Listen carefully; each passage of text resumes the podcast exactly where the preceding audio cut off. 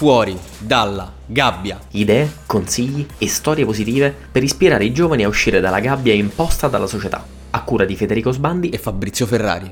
Amici e amiche del podcast Fuori dalla gabbia, bentornati e bentornate. Continuiamo sul filone delle macro tematiche, dei super macro temi che in qualche modo avviluppano la nostra esistenza come esseri umani su questo pianeta Terra e che molto spesso rappresentano un po' quei pilastri su cui tutte le nostre vite, a prescindere da chi siamo, da dove proveniamo e dove stiamo andando, in qualche modo ci uniscono. Abbiamo parlato ad esempio dei matrimoni, della casa di proprietà e oggi, rullo di tamburi, parliamo di figli. Intanto do il benvenuto al socio Fabrizio. Ciao ragazzi. Partiamo a cannone con un dato. Facciamo finta di aver, come dire, elaborato una chissà quale preparazione prima di iniziare il podcast e partiamo con un dato, l'unico dato che tratteremo oggi che è un dato secco, evidente, lampante e che ci dice che l'anno scorso, i dati ovviamente dell'Istat sono usciti quest'anno ma si riferiscono all'anno scorso, i dati dicono che nel 2022 l'Italia per la prima volta nella storia ha partorito, proprio come se fosse un'unica grande madre, ha partorito meno di 400.000 ragazzini e non era mai successo dall'inizio della storia dell'Italia nel 1861. Grande socio, secondo te perché? I perché sono tanti, credo. È una domanda che si, diciamo, si espande su, su molti temi. Eh, io penso dal fatto che prima di tutto eh, la, crisi, la, crisi, in cui viviamo veniamo dal post, dalla post pandemia e quindi quello può essere un fattore. Un altro fattore eh, sarà sicuramente che ci ha messo il suo zampino anche la guerra con i costi straaumentati, l'inflazione e così via e di conseguenza anche al lato economico è un altro motivo per cui oggi fare i figli è veramente problematico. Quindi diciamo che forse le persone si stanno rendendo conto che non è così semplice fare figli come negli anni 50, per esempio. Chiaro, io a questo magari aggiungerei il forte individualismo che caratterizza tutti noi nell'era moderna. Sarebbe interessante provare a scoprire a ritroso nel tempo cos'è che lo ha reso tale. Potrebbe essere il fatto che la società è diventata ancora più capitalista e quindi c'è ancora più competizione e quindi ognuno vuole fare il suo percorso di scalata alla conquista del mondo o comunque vuole stare bene e quindi avere un figlio potrebbe sembrare un po' no? come un'interruzione da questo percorso di conquista. Vuoi perché magari anche il digitale, la tecnologia ha avuto il suo ruolo, cioè che a furia di avere tutto e subito, l'idea di doverci fermare, fare un figlio e rallentare qualunque sia il nostro grado di comfort, di benessere, anche di vizio quotidiano, è visto come una tale responsabilità che alla fine forse nessuno se lo vuole sobbarcare. Quindi tu metti sul piatto variabili finanziarie, economiche, che sono sacrosante. Io provo a metterci quelle un po' più, mettiamola così, personali, individualistiche, che portano le persone a non volersi prendere questa responsabilità e però cerchiamo di capire anche dal punto di vista di chi invece questo grande passo lo fa, quali potrebbero essere tutto sommato le ragioni per cui alcune persone, nonostante il 2023, reggono botta, insistono su questo tipo di, di ambizione. Secondo te anche sulla base degli amici che hai, quindi attingiamo all'esperienza diretta o indiretta, quali sono i moventi che hai visto portare le persone alla fine della giostra a fare un figlio? Eh, allora, per la mia esperienza personale ti dico che molti volevano un figlio proprio perché volevano un figlio, quindi ti dico, cioè, vuoi prima o poi dopo sentivano la necessità di colmare questa famiglia, mettiamola così. Altri si sono ritrovati a fare, no, a fare un figlio, nel senso la classica frase è capitato e quindi magari hanno scelto di tenerselo anche in un momento che magari diciamo era evitabile fare un figlio e, e quindi più o meno questi, questi, due, questi due momenti sono stati sostanzialmente effettivamente vedo che c'è voglia di fare un figlio più che altro eh, c'è voglia di fare un figlio senza calcolare però i pro e i contro. Questo è il grande tema su cui mi sono trovato a scontrarmi spesso co- con i miei amici. Il paradosso è che magari una volta la natura umana era la stessa cioè le persone magari facevano con la stessa superficialità un figlio, o comunque se capitava se lo tenevano, o comunque alla fine era percepito come una benedizione dall'alto, solo che tu mi insegni che una volta magari c'erano anche più soldi. Quindi quello che tu dici è, signori, eh, va benissimo essere mossi dall'istinto, fare una serie di cose, no? Anche seguire il flusso degli eventi, ecco, seguire il flusso degli eventi e farsi abbracciare da delle cose che magari arrivano a un certo punto dall'alto e uno dice va bene, è fatalismo, è successo, lo abbraccio. Però viviamo in un mondo differente da quello di una volta. Fare quel ragionamento in più finanziario, specie oggi che magari ci sono anche degli strumenti in più per capire effettivamente sto ragazzino quanto te costa. Perché se appunto una volta era facile in sparo, 5 anni, costruirsi una casa, una famiglia, avere tre macchine e magari pure la casa al mare. Oggi quel mondo non esiste più e quindi c'è bisogno di un livello di pragmatismo finanziario extra e siccome dovremmo essere un pochino più educati anche finanziariamente perché magari girano più informazioni anche banalmente attraverso internet, dovremmo essere un pochino più in grado di stimare se banalmente abbiamo i soldini per fare un figlio o se al netto del fatto che non ce l'abbiamo e non abbiamo nessuno in famiglia che ci può dare una mano, effettivamente sto ragazzino sarà predestinato a una vita magra. Um, quindi ti rifaccio un'altra domanda sempre su questo filone che è cosa secondo te rende ancora oggi le persone poco educate dal punto di vista finanziario, cioè perché alla fine della giostra non riescono a fare sti conti, specie in relazione ai bambini? Eh, per, secondo me per pura, cioè per pura ignoranza, cioè penso che nel corso del tempo le persone pensano che la vita è, cioè faccio sempre il passaggio a 50 anni fa perché mediamente diciamo sono quelli i due filoni, i due filoni, cioè ne, negli anni 50 era tutto più semplice, ovviamente no, negli anni 50, 60, 70 così via e da dopo il 2000 diciamo è diventato tutto più complicato. Succedeva che prima in pieno boom economico tu eh, comunque spendevi ma allo stesso tempo rientravi perché c'era lavoro per tutti, c'era tutto per tutti e quindi le, le persone sono proprio cresciute dentro questo boom economico e non si sono mai dovuti preoccupare dei soldi che finivano. Ad oggi, eh, col fatto che i genitori non hanno eh, a loro volta insegnato ai loro figli il, la modalità del risparmio, l'economizzare le cose nella vita, gli investimenti e così via, ma sono solo cose che alcuni ragazzi trovano o online ormai su, anche su vari video di come ti insegnano magari a poter fare soldi ovviamente in maniera lecita e, oppure te la insegnano dall'università in poi non c'è nessuno che ti insegna come economizzare nella vita e di conseguenza questa ignoranza viene tramandata di padre in figlio e quindi la gente ancora ad oggi si ritrova a non sapere economizzare la propria vita. Questo è un problema molto molto importante.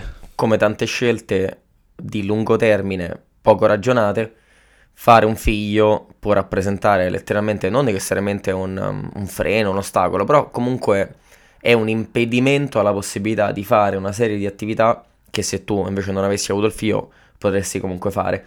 E quindi ti ritrovi appunto a vivere magari per tutta la vita o per i 20-30 anni fondamentali della tua esistenza, quelli in cui eri più carico, quelli in cui eri più in carriera o comunque avevi più tempo ed energie e soldini per fare le cose, a non poterle fare. E così come fare altre scelte sbagliate nella vita ovviamente si pagano, anche questa può essere, questa può essere pagata.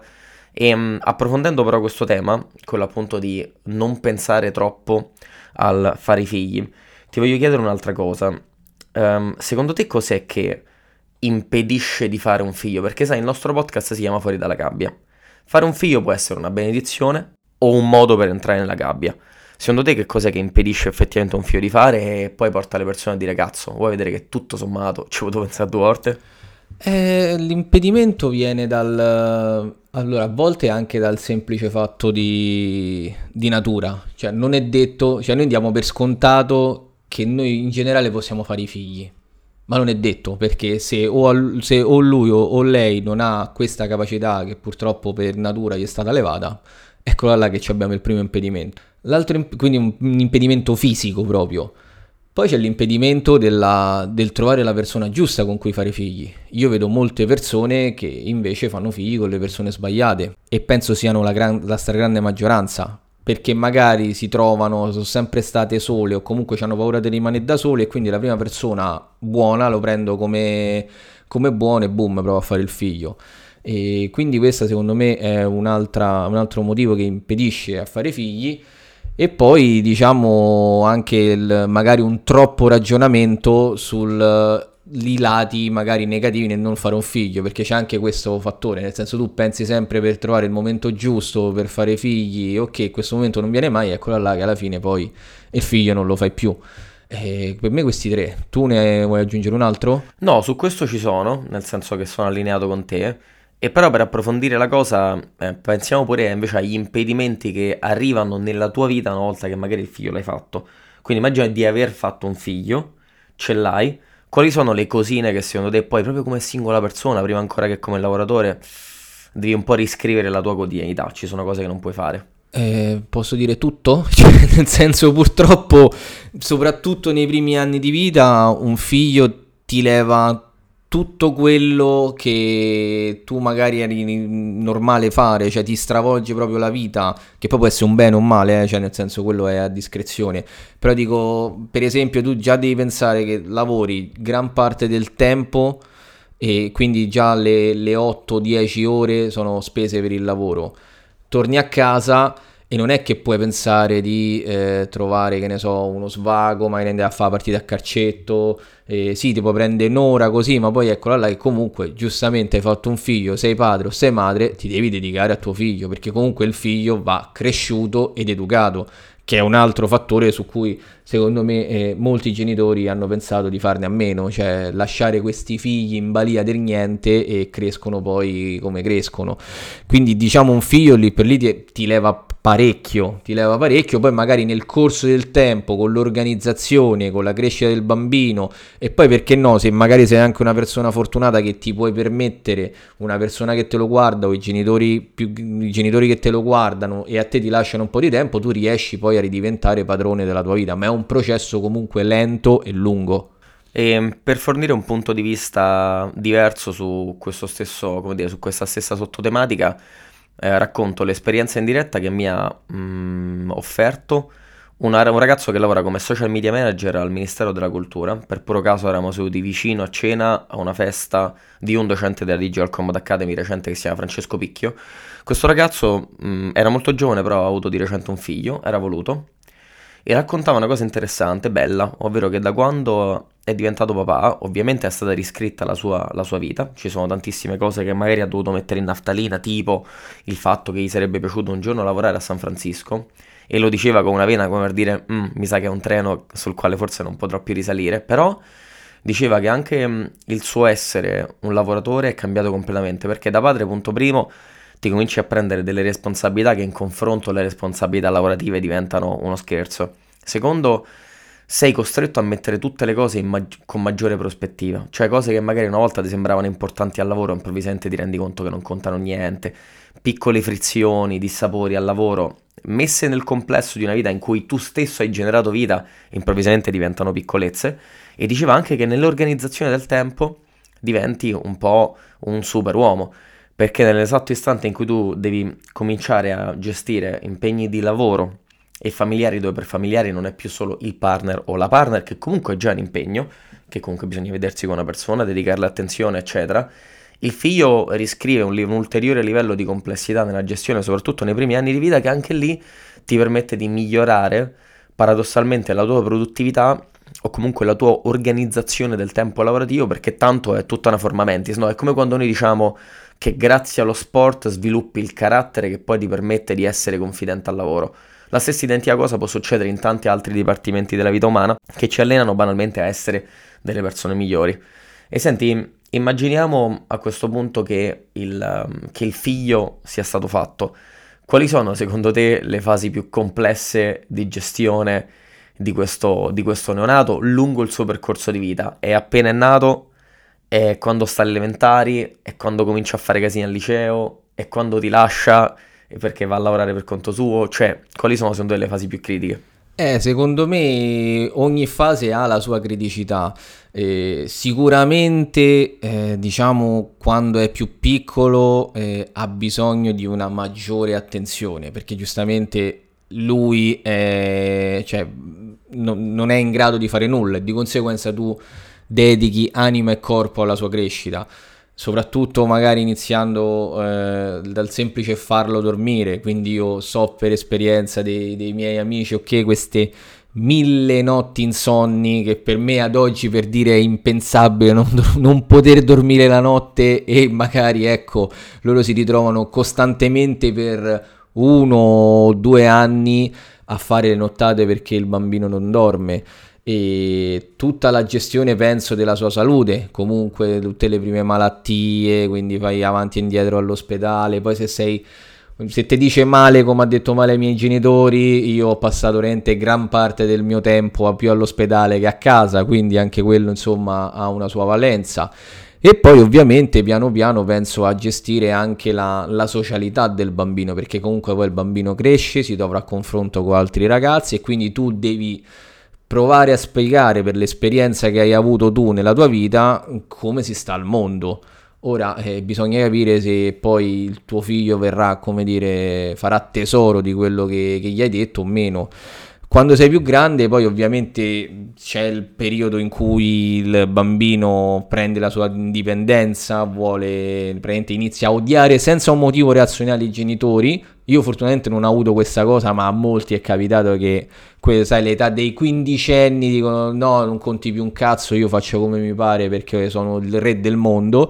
Fortunatamente questa fase poi dura poco perché inizia la vera e propria, come dire indipendenza, la responsabilità, capisci che effettivamente i tuoi genitori ti hanno dato vita e quindi è giusto che tu ricambi in un qualche modo e quindi si ritorna in una fase eh, normale della vita, ecco. Uh, su questo non ho un'esperienza diretta, però mi è rimasta impressa una frase che mi ha raccontato di recente mio padre, che prende quando fece il suo primo figlio, andò dal dottore, dal, me- dal nostro medico di famiglia e gli chiese, senta ma secondo lei come va a finire il film, cioè come funziona, creano problemi più da piccoli o da grandi?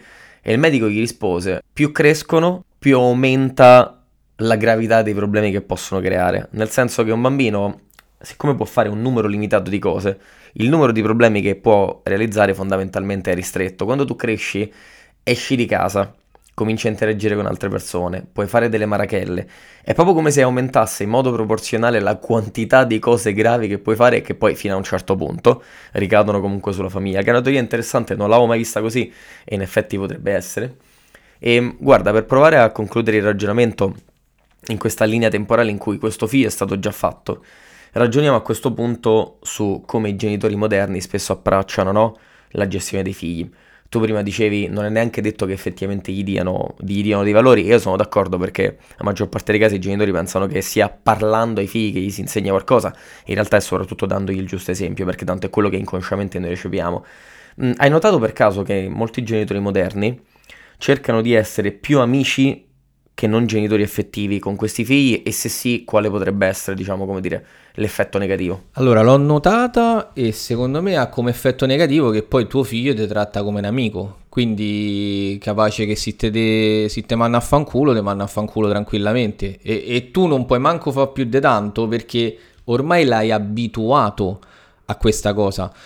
E, secondo me è, un, dire, è una, una moda, tra virgolette, passami il termine, che sta spopolando specialmente magari nel, dire, nei, nella società un po' più media, mettiamola così, perché questi genitori, perché già facendo un figlio a caso, senza, senza ragionarci sopra e ritrovarsi poi a crescerlo così con molta superficialità, dove magari poi succede anche quasi spesso che la coppia poi si allontana e, e i bambini magari li vengono educati davanti a un telefono.